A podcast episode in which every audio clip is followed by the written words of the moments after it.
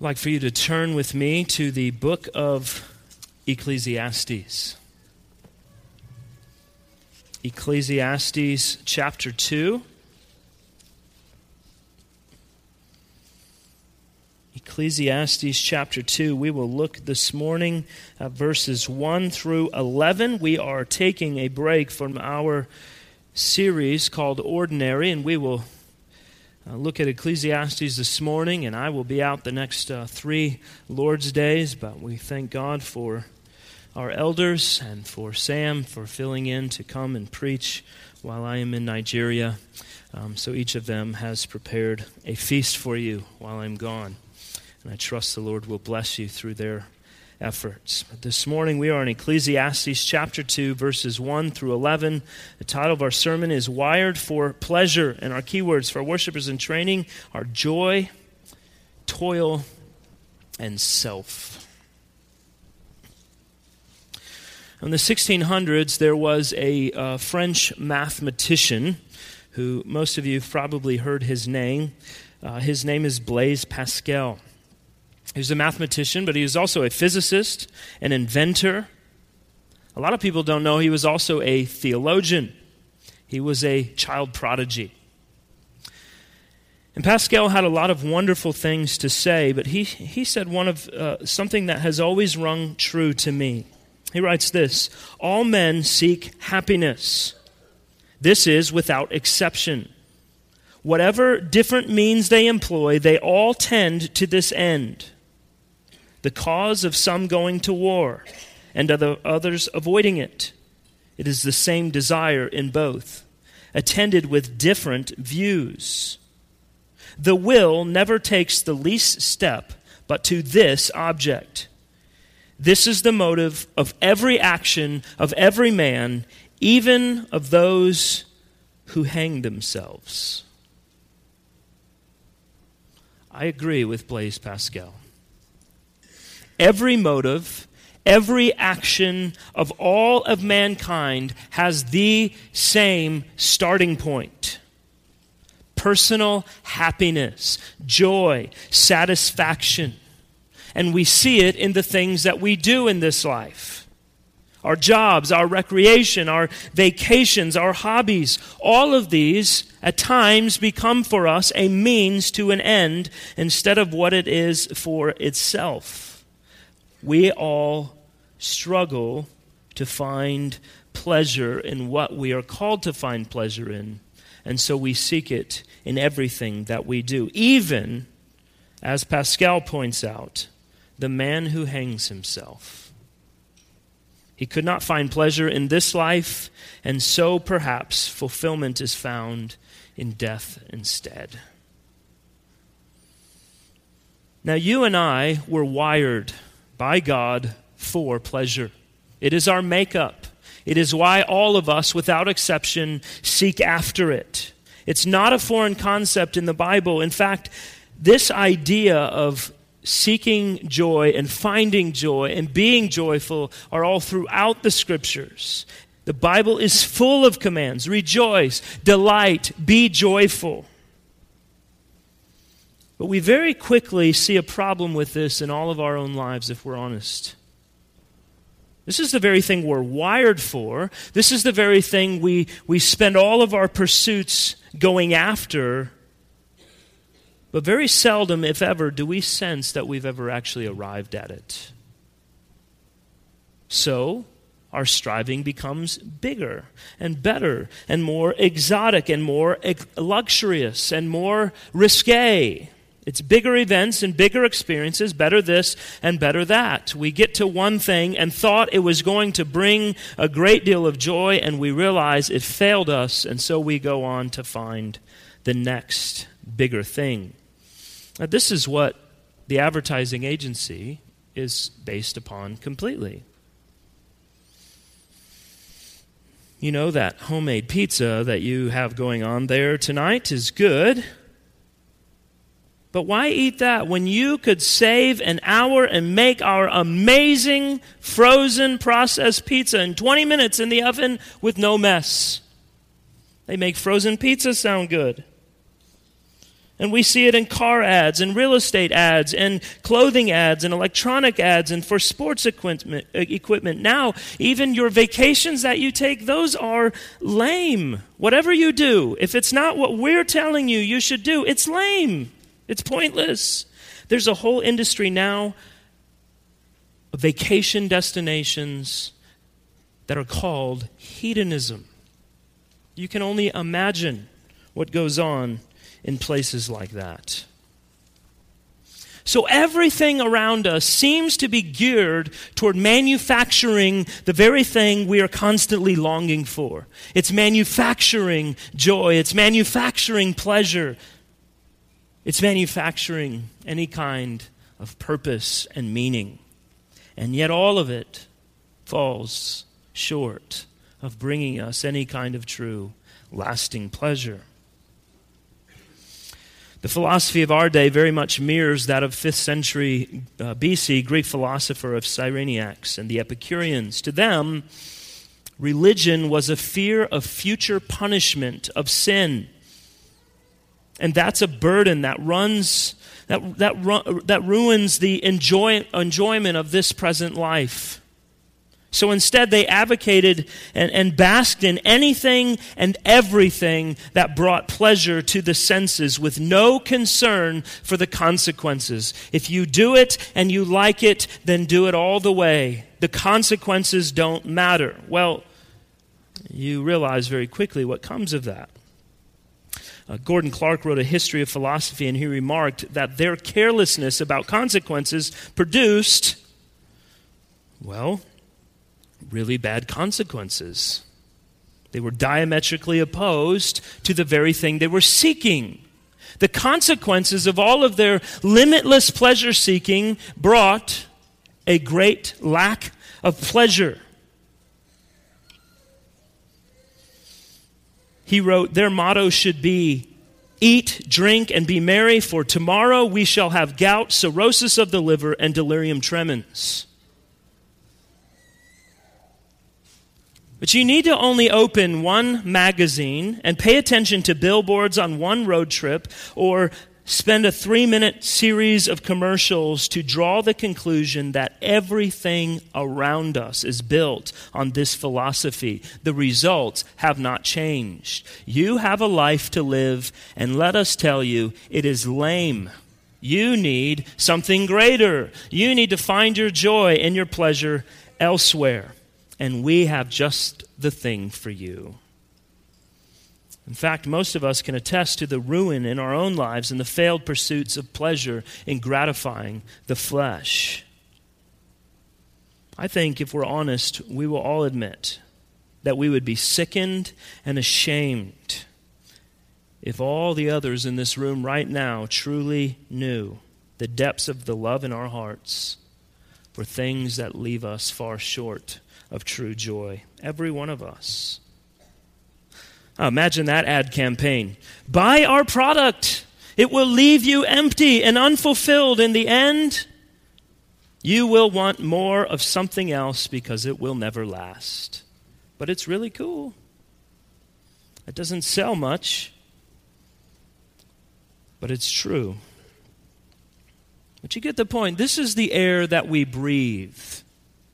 It's important then that we pay attention to the warnings of Scripture, the examples of Scripture, like the example of Solomon in Ecclesiastes. In chapter 1 of Ecclesiastes, he introduces his lifestyle.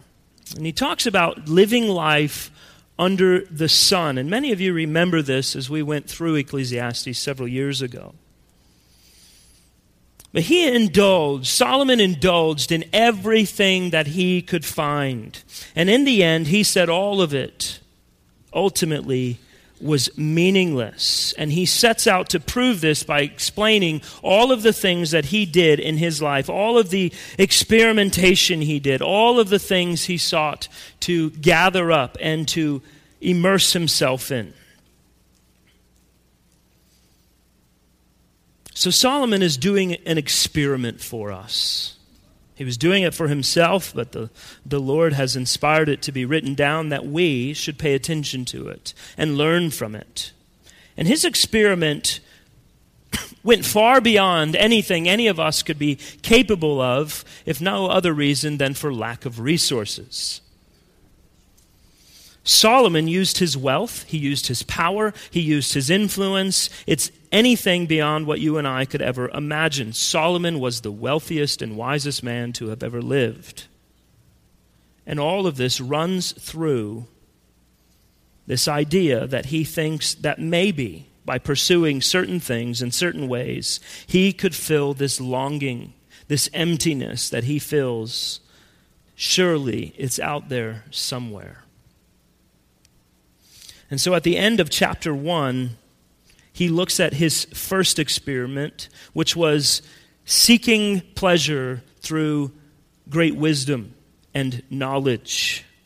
So he set out to, all, to know all that could be known, the finest of fines, the lowest of lows, and he concludes in verse 18 of chapter 1 For in much wisdom is much vexation, and he who increases knowledge increases sorrow. In other words, I didn't find what I was looking for, even though I found a tremendous amount of knowledge and wisdom. That was not the key to unlock life's meaning. So, what does he do?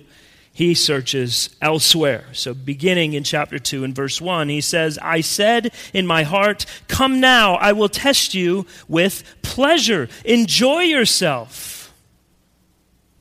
But behold, this also was vanity. Now, Solomon is about to explain what he did as he sought to find meaning and lasting fulfillment in having a good time. It wasn't in studying and learning and gaining wisdom. Now, maybe it is in having a good time. So it took on very much the spirit of our day. If it feels good, do it. Do whatever makes you happy. That's what's most important, right? As long as you're happy. The problem is, happiness wasn't what he found. He says this also was vanity. Look at verses 2 and 3. I said of laughter, it is mad, and of pleasure, what use is it? I searched with my heart how to cheer my body with wine, my heart still guiding me with wisdom, and how to lay hold on folly till I might see what was good for the children of man to do under heaven during the few days of their life. So Solomon takes all of his resources, all of his time, all of his energy, all of his creativity, all of his knowledge to consume as much pleasure as is humanly possible on this earth. So he begins to throw these epic parties. He has the best entertainment, the best food, the best wine, thousands of people, and these aren't on his birthday, these aren't on holidays, these are every single day. Every day. 1 Kings chapter 4 gives us a glimpse of what it required for him to throw these parties in one day for one party. 220 liters of flour, 440 liters of meal, 10 fat oxen, 20 free range cattle, 100 sheep, and it says, not to mention, the deer, gazelles, roebucks, and fattened fowl. One day, one party. So we're talking about enough food for between 25 to 50,000 people every day of the week that kind of blows up that little bash you had that one time when your parents went out of town, doesn't it? Those frat parties you went to in college.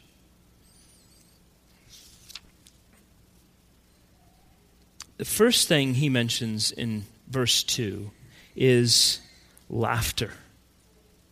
Maybe pleasure is found in laughter. Mark Twain thought this against the assault of laughter, nothing can stand. The world has taken this perspective, most certainly. Laughter has so often been sought as the opiate of the soul, but most often it ends up not as a strong defense, but it's hollow, it's empty, it is trite. Sinclair Ferguson says this The pleasure of laughter can also be the gratification of cruelty, even an expression of hatred or jealousy. But most of the time, the truth is that laughter is simply empty. Watch even a clean comedy. Compare the after effect with that of watching a tragedy. Comedy is light, tragedy is weighty. Comedy is superficial, but a good tragedy is able to produce a catharsis of the emotions, like a medicine that cleanses pollutants out of the system and makes it function properly again. Humor under the sun can only keep its sense of humor through a blind foolishness. G.K. Chesterton observed that while it most certainly took place, there is not one recorded instance when Jesus was found laughing. I believe he did laugh. You look at the crew he hung out with. He spent a lot of time with Peter. He had no, he had no choice but to laugh. But in Jesus, more than lightheartedness and laughter, we see pity and compassion and love and weeping and pain. And yet, we find a man who is very satisfied. Now, none of this is to say laughter is wrong or sinful, but is it a means of any kind of lasting satisfaction? No. Solomon says it is mad, it is madness. It is no prescription for lasting joy. And sadly, all around us, we see a lack of any real sense of weightiness, of any sense of seriousness about this life, and more significantly, any seriousness about the life to come. But lasting joy is not measured in decibels of laughter. The relentless pursuit of merriment that seeks to solve the problem of boredom and meaninglessness only serves to actually do the opposite. A constant striving after laughter seems to have led to a constant state of depression. Life must have more meaning than what is portrayed in a comedy routine. Solomon did not find his lasting joy in laughter. So, what does he turn to? Verse 3, he tells us he turns to wine. Now, Psalm 104 15 makes clear that wine is a gift from God. It is to be enjoyed to make the heart of man glad. It is for our enjoyment. It is something we are gifted to enjoy. But like so many other things God has given us to enjoy, man has frequently sought to fill his longings for joy in the gift instead of the giver. And so it becomes something that is abused. Solomon sought his solace in wine. He wanted stimulation from something that we know is actually a depressant. And notice, I think our tendency would be to think, well, no wonder he's writing all these things he's saying. He was drunk all the time. But he wants to make very clear in his writing that he wasn't. He was, he said, I was still guided with wisdom. In layman's terms, he's saying, I'm not drinking too much. I can still think clearly. In other words, he didn't lose his mind to alcohol, but he absolutely, very clearly indulged beyond his fair share. Now, we need to understand the problem as Ecclesiastes presents it. If a thoughtful man were to look around and see the world as it is, the only logical conclusion that anyone can draw is the same one that Bob Dylan so poignantly gave to us. Everybody must get stoned.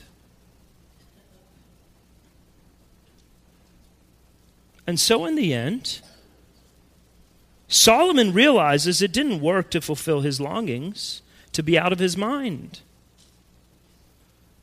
But if life is as meaningless under the sun as he has presented it, it was an understandable thing to try, right? Remember 1 Corinthians 15, the Apostle Paul picks up on this line of reasoning. He says, If Christ did not raise from the dead, we have no hope. So the most sensible thing to do is to eat and drink and to have a good time and do all that we can do because we're just meaningless makeups of microorganisms. And it doesn't last long, so enjoy it while it's here because tomorrow it's all going to be gone and we're all just going to turn to dust and it doesn't really matter. And so, if all of life has to do with nothing more than what's under the sun, moderation and sobriety mean very little. They probably don't make sense at all. So, Solomon shows us that wine as a means to find lasting joy is as empty as the drunkard's bottle. It doesn't work. Many have sought to find some kind of meaning for life through the ingestion of various substances. Whether this better living through chemistry approach comes through liquid, smoke, needles, a straw, the result is always a vacuum. A fool will find various ways to dig his way down, but when he gets there, he is always at the very bottom of a hole. Good food, good coffee, good cigars, good wine are all headed to the same place, which is the sewage treatment plant. And as a substitute for transcendent meaning in this life, food performs just as poorly as wine. And yet, in every culture, we see a flailing after meaning and snobbery with regard to the finest of fine things. And so Solomon says, I've thrown these enormous parties. I've laughed my head off. I've drank enough wine to fill an ocean. I am still lacking in meaningful pleasure. I've not found it yet. So, what's next? Verses 4 through 6. I made great works. I built houses and planted vineyards for myself. I made myself gardens and parks and planted in them all kinds of fruit trees. I made myself pools from which the water to water the forest of growing trees. So Solomon puts the party scene behind him. That didn't do it for me. So I'm going to be a green thumb, a horticulturist. I want to do some building projects. Maybe I'll be some kind of engineer. Well, to say he did some building projects and yard work is a bit of an understatement. It took 14 years to build Solomon's house. But notice in verse 4, he wrote houses, plural. Also, vineyards, gardens, parks, fruit trees, pools, Hey, Solomon, what are you going to do with that thousand acres over there? Um, how about a 12,000 square foot home, 10 swimming pools, a 750 acre garden, some grassy areas to walk around in, and a small vineyard right there in the center? Okay, what about that thousand acres over there? A rainforest. Let's plant a rainforest. It's bigger and better, and he's filling up the space as much as he can. It's grand opulence. It's incredible aesthetic beauty. Building projects like you wouldn't believe. So he's building all these things that he and everyone else can enjoy. They can walk around, they can reflect over the reflection pool. They can contemplate chess moves and geometry problems. Because binge drinking and comedy at massive parties wasn't cutting it. So maybe a little highbrow culture will. Some of these things Solomon built are still in existence today. The pools of Solomon, for example, and several buildings and gardens he's given credit for, are still around. But it seems that these pursuits were a bit more refined, and yet still the result was the same empty. It's all built, it's all set up.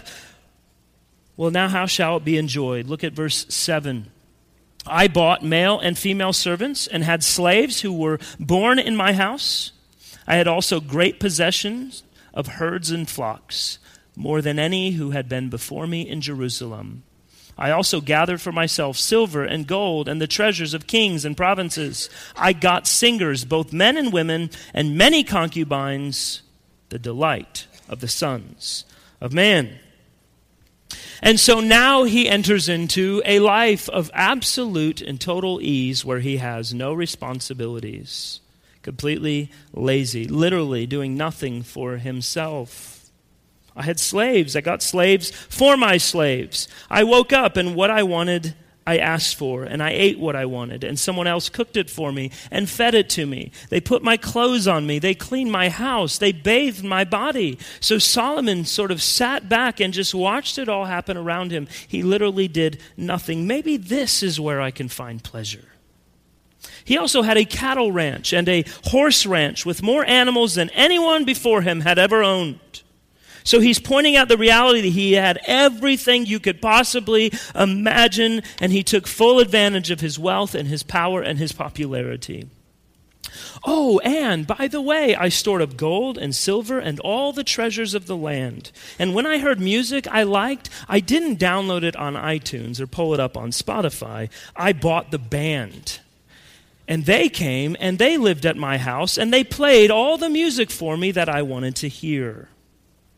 And so there was, as is so often the case for us, no silence in Solomon's life now. He has people running everywhere, doing everything for him. He has constant music from the greatest musicians of his day he eliminates the idea of a moment's peace because maybe if I just keep my mind stimulated and noise and activity and everyone around me doing everything, maybe then I'll find pleasure. Maybe then I'll find lasting joy. Now, we do that through our stereos and our earbuds, but we get the same results because meaning and purpose and joy are not acoustical matters. Well, he tells us also that he had, in verse 8, he says, I had concubines, the delights of the sons of men. In other words, I had beautiful women all around. He sure did. 300 to be exact. And on top of that, he had 700 wives. Solomon was a man with absolute uninhibited sexual experiences. One woman didn't satisfy, so he got another. Guess what happens? Same thing. So he got more and more and more and more until he has a thousand women running around, all for his sexual fulfillment. And he says in verse 9, So I became great and surpassed all who were before me in Jerusalem. Also, my wisdom remained with me. I love that verse. He's basically saying, I became a pretty popular guy. Well, do you think? Every night he has the best parties in the world with the greatest wine and beautiful women walking around. Yeah, probably someone is going to want to hang out with him. But notice he says, My wisdom remained with me. In all that he did, Solomon knew what he was doing. Unlike us, he realized all along his goal and his focus was to find meaning and lasting pleasure. But he keeps coming to the same end. I did all of these things. I was popular. People liked me. I had all that you could want. But it was found lacking. Verse 10 And whatever my eyes desire, I did not keep from them. I kept my heart from no pleasure, for my heart found pleasure in all my toil, and this was my reward for all my toil. Solomon sought out any and every pleasure, and he left nothing undone. If it felt good or if it looked good, Solomon was all over it. And notice he doesn't write, I hated it. It was such a drag. No, he writes, My heart found pleasure in my toil. In other words, it was really good when it lasted. That's why it's so enticing. Because when you're in the middle of it, when you are taking it all in, it satisfies your desires of your flesh. But it was only good while it lasted. The problem is, it doesn't last. Nothing good came of it. His only reward was the momentary pleasure of his toil. Verse 11 Then I considered all that my hands had done, and the toil I had expended in doing it. And behold, all was vanity and a striving after wind, and there was nothing to be gained under the sun. Well, those who seek earthly pleasure will never find pleasure to keep. In the end, it's all a bunch of nothing. When the band stopped, when the party ended, when everyone sobered up and stopped hiding behind a laugh, Solomon saw there was no profit to all that he pursued. To the worldly man, Solomon had everything. He had it all, anything you could want. But in the end, he saw that all of it was nothing. Most of you are probably familiar with the author Ernest Hemingway. He's one of the most hedonistic men of our time. He drank constantly. He got married four times. He gambled much of his fortune away. And mainly, he just wasted a lot of time sitting at the bar. And he wrote the book, The Old Man and the Sea. You've probably read it. He writes about a fisherman hauling in a huge fish. And after a long, painful 75 page struggle, and let me tell you, it is a painful 75 page struggle. In the end, he gets to the shore only to find that this fish he snagged was devoured by all the sharks. It's the story of his own life. Hemingway ended his life with a shot in the head in 1961. He went after all he could find. He was trying to reel in all the pleasures of this life through hedonism, and in the end, it was completely devoured. He ended it himself because that's all he had left in his mind where he could find pleasure in death. So, why do men do these things? Why did Solomon do all that he did?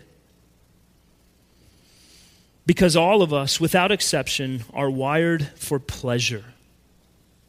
It's not a bad thing, but the problem is, as C.S. Lewis wrote, we're far too easily pleased with the things of this world. So the problem isn't seeking pleasure. The promise is that we're not seeking pleasure hard enough because we're looking in all of the wrong places. Solomon got to the end of all he could pursue that he was seeking to find pleasure in. He toiled with all that he could do, and in the end, he said it's vanity. And yet, here's the problem where do I turn now? Where do I go now? And I know some of you here have sought pleasure your whole life and you've looked here and you've looked there. Maybe it's in new possessions. Maybe it's in greater education. Maybe it's in a better job. Maybe it's in more money. Maybe it's a better spouse or girlfriend or boyfriend or whatever it is. But then you get there and you experience it and you toil in it and you say, no, it wasn't there. I'm still lonely. I'm still depressed. I still feel empty and broken inside. So we spend our lives chasing our tails after things we assume will make us happy forever, only eventually to give out and die on the ever turning treadmill of life. Well, I want to tell you that that pleasure seeking is what God Himself has put into the hearts of man. He's designed us to seek after pleasure. But here's what that means that means that there is only one place where that pleasure, where that joy, where that satisfaction can be found. God has given us a lot of great things to enjoy in this life, but if we're seeking to find our lasting joy in those things, Instead of seeking to find our joy in God, we will come up woefully short. God has a perfect standard that He's revealed in His law. And by giving us His law, He's revealed to us His nature and His character, showing us how He has created us to function so that we would experience true joy and peace. Now, the standard that God has set is absolute perfection of the heart and action in all that He commands. So you know very quickly there's a problem because not one man, woman, or child alive can achieve God's standard of perfection. Ever since the fall of Adam and Eve, every person has been born into a state of sin and misery, and we're looking around for some kind of peace, some kind of joy. And all of this applies to everyone who's ever been born except for one man who is Jesus Christ. Jesus was born of the Virgin Mary by the power of the Holy Spirit. He lived a perfect, sinless life, fulfilling the fullness of God's righteous law in fulfillment of a covenant that he made with the Father to bring about the completion of centuries worth of prophecy. He was hated, he was mocked, he was ridiculed by the people of his day, and he was crucified on a cross of wood. And Hebrews tells us he did it all for the joy that was set before him. A perfect, spotless, righteous, blameless man who is God was nailed to a cross and left to die. And it wasn't just the, the physical pain, as horrendous as it was. The Father poured his wrath out upon his Son because his people deserved it. And yet Jesus took their place. And because he was redeeming a people for himself, he was able to say, It was all joy. You see, every sin that's ever been committed in this world must be paid for. Not one sin will go unpunished. Every sin will be punished. And it's going to happen in one of two ways. Either you will pay for your sins for the rest of eternity, condemned, cast away from God in everlasting torment, or Christ has paid the penalty for your sins upon the cross and has died in your place. And so, what has happened is what we call the great exchange. My sins were given to Christ, and his, his taking on the wrath of the Father has been credited to me, and I get a right standing before the Father because of Christ's righteousness. So, my sins were traded on the cross for his righteousness credited to my account. Paul says it this way in 2 Corinthians 5:21, God made Jesus to be sin who knew no sin that in him we might become the righteousness of God. And this is the pivotal, pivotal moment in all of human history. God making a way that we would have peace with him. And the Bible tells us peace with God came by way of the cross and the blood that was shed on the cross. Peace with God came only through the slaughter of the perfect, spotless lamb in our place. And it's in the blood of Christ that we find true, lasting joy and satisfaction. If you're a Christian, you were once alienated and hostile in mind, doing evil deeds. If you aren't a Christian, you are alienated and hostile in mind, doing evil deeds. But God has made a way in Jesus Christ. He has made a way of reconciliation through the destruction of the body of the flesh by Jesus' death, that we might receive his righteous standing. And we know we have that righteous standing, not because we say we do, not because we change a few habits and start coming to church but because we've repented of a life of sin. We've turned from our life of sin. We've placed our trust and hope and faith and assurance in Jesus Christ alone, and we found true and lasting joy and peace and pleasure not in the things of this world. We stop pursuing those things in this world, and we turn all of our hearts and all of our affections and all of our longings to Jesus alone will be filled with a desire to live for Christ instead of the world. And if indeed you continue in the faith, not shifting from the hope of the gospel, you'll be found righteous before God. He will look at you, he will see the work that Christ has accomplished by his blood on your behalf, and he will say, Not guilty. Friends, I know there may be some of you here this morning who have a lot of questions. Maybe you've spent your whole life seeking pleasure and you realize you keep coming up short. And I'm thankful you're here. Some of you may think you've heard this a thousand times and you're ready to go have lunch. So just hear me out and we'll be done. God tells us He does not wink at sin, He doesn't just shrug His shoulders as if it were no big deal. Your sin, in the eyes of God, is not a misdemeanor, it is a felony to the highest degree. It's a capital offense, it's worthy of death, instant death. So here's the question for you How are you responding to the death penalty in your life? You're condemned already, you're on death row. How are you responding to it? How will you get through the grave? Now, some of you hear what I'm saying and you roll your eyes and you harden your heart, and I assure you, God does not take that lightly. I'm a good person. I'm here at church. I dropped a few dollars in the plate. You people have this holier than thou talk. You preacher with your hellfire and damnation. I don't need this. If that's you, I want to warn you. I fear for you. You are recklessly and carelessly waltzing through life, seeking pleasure where it cannot be found.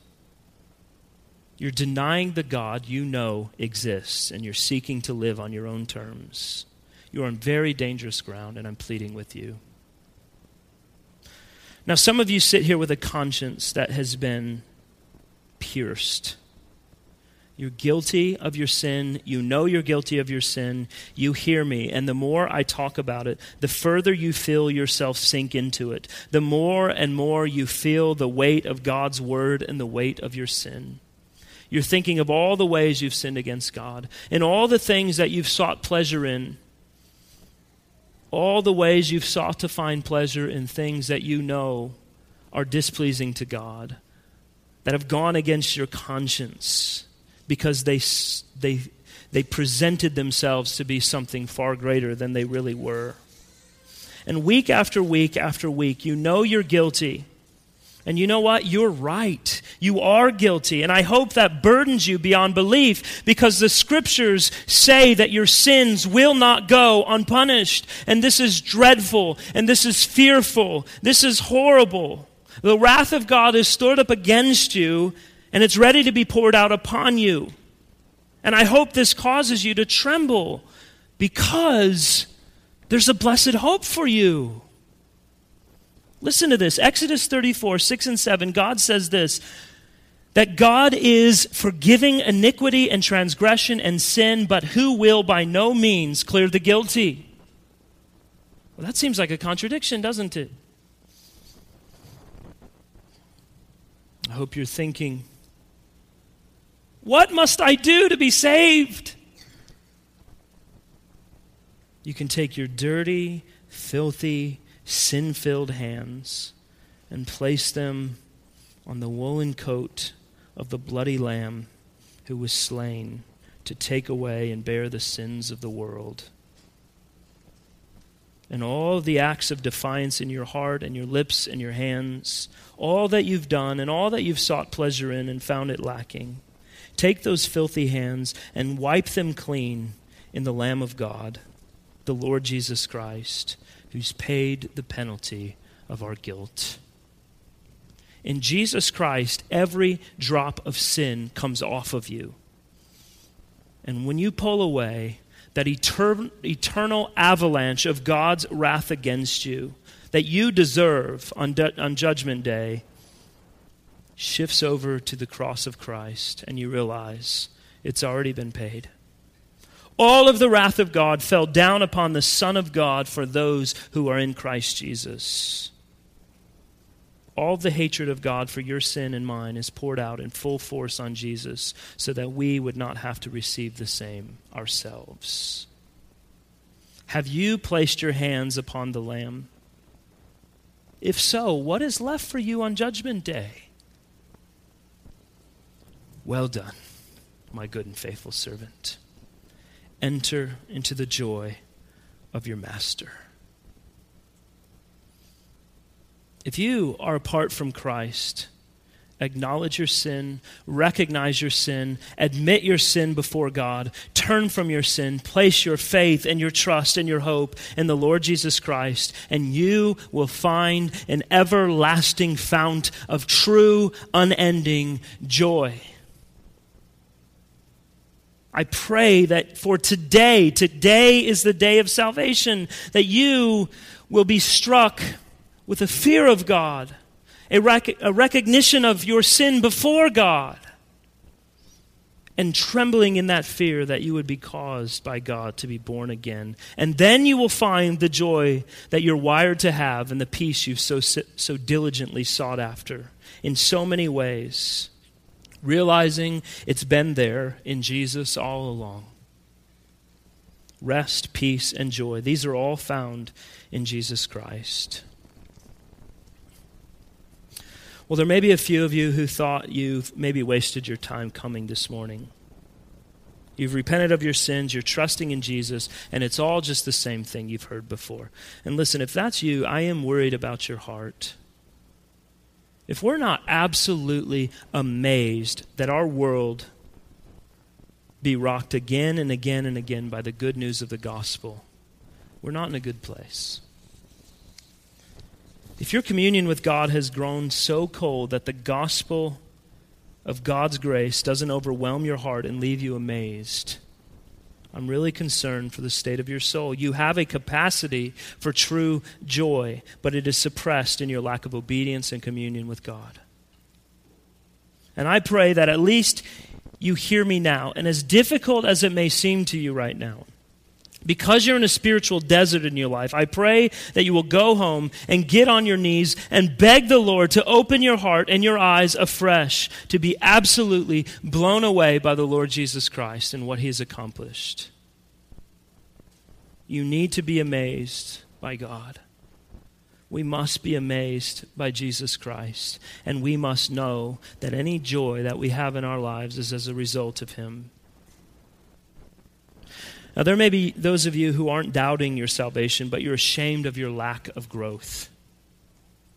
Some of you feel beat up and battered and down on yourselves because you feel like you're not making any progress in your life with Christ and you feel a lack of contentment and joy in your life. You think, I'm ashamed of myself. I tremble at the thought of what would happen if God held me guilty of my sin. I could not stand. Who will rescue me from this body of death? Thanks be to God for the Lord Jesus Christ.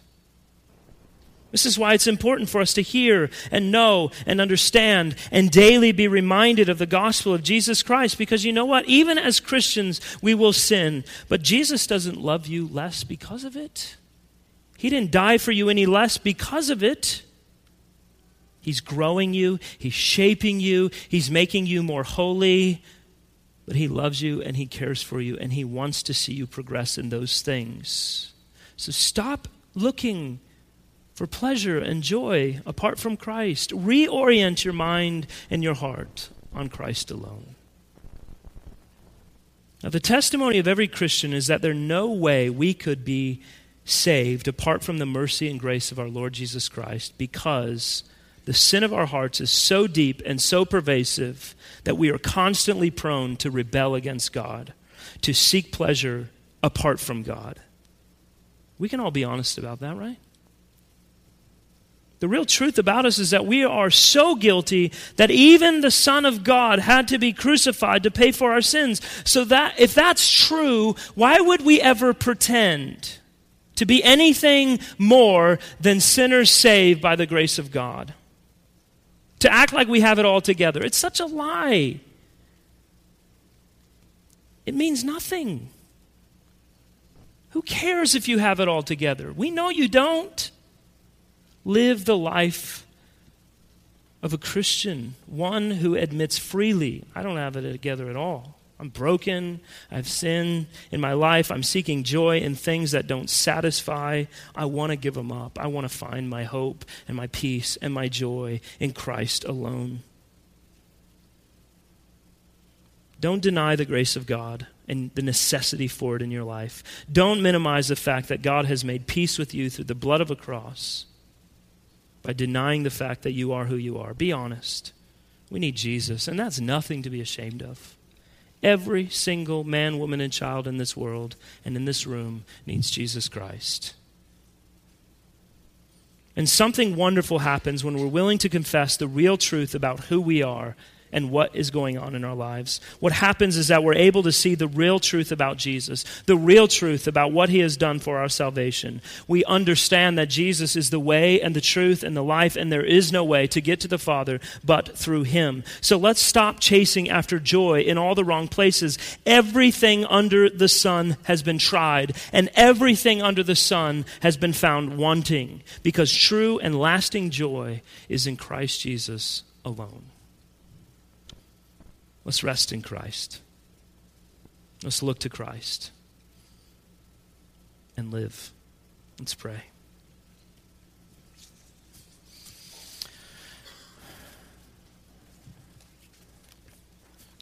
Father, your word at times comes to us like a wrecking ball. It comes to us at times in ways that destroys so much of the life that we've sought to live.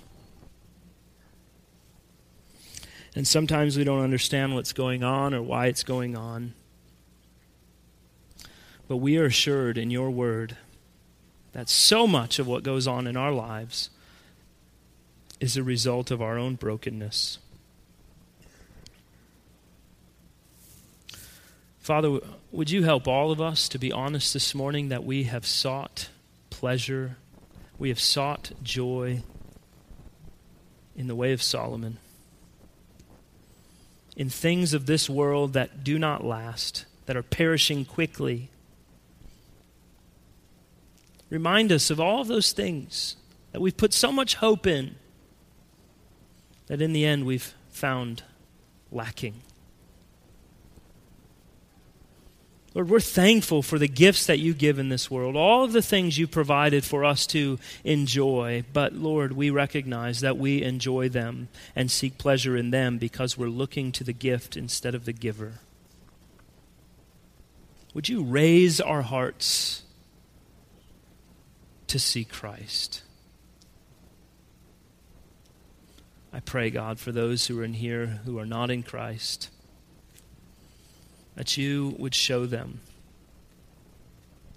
the folly of sin, the folly of pleasure seeking in the world, that they would repent and trust in Christ alone. Awaken dead sinners to new life in Jesus for your glory, for your name's sake, and for their good. Give them passage through the grave that they might live in eternal, everlasting, unhindered, perfect joy. Give them life with Christ. We ask of you, pleading with you, knowing that in the end it brings you glory and it brings joy to the hearts of man. In Jesus' name we pray. Amen.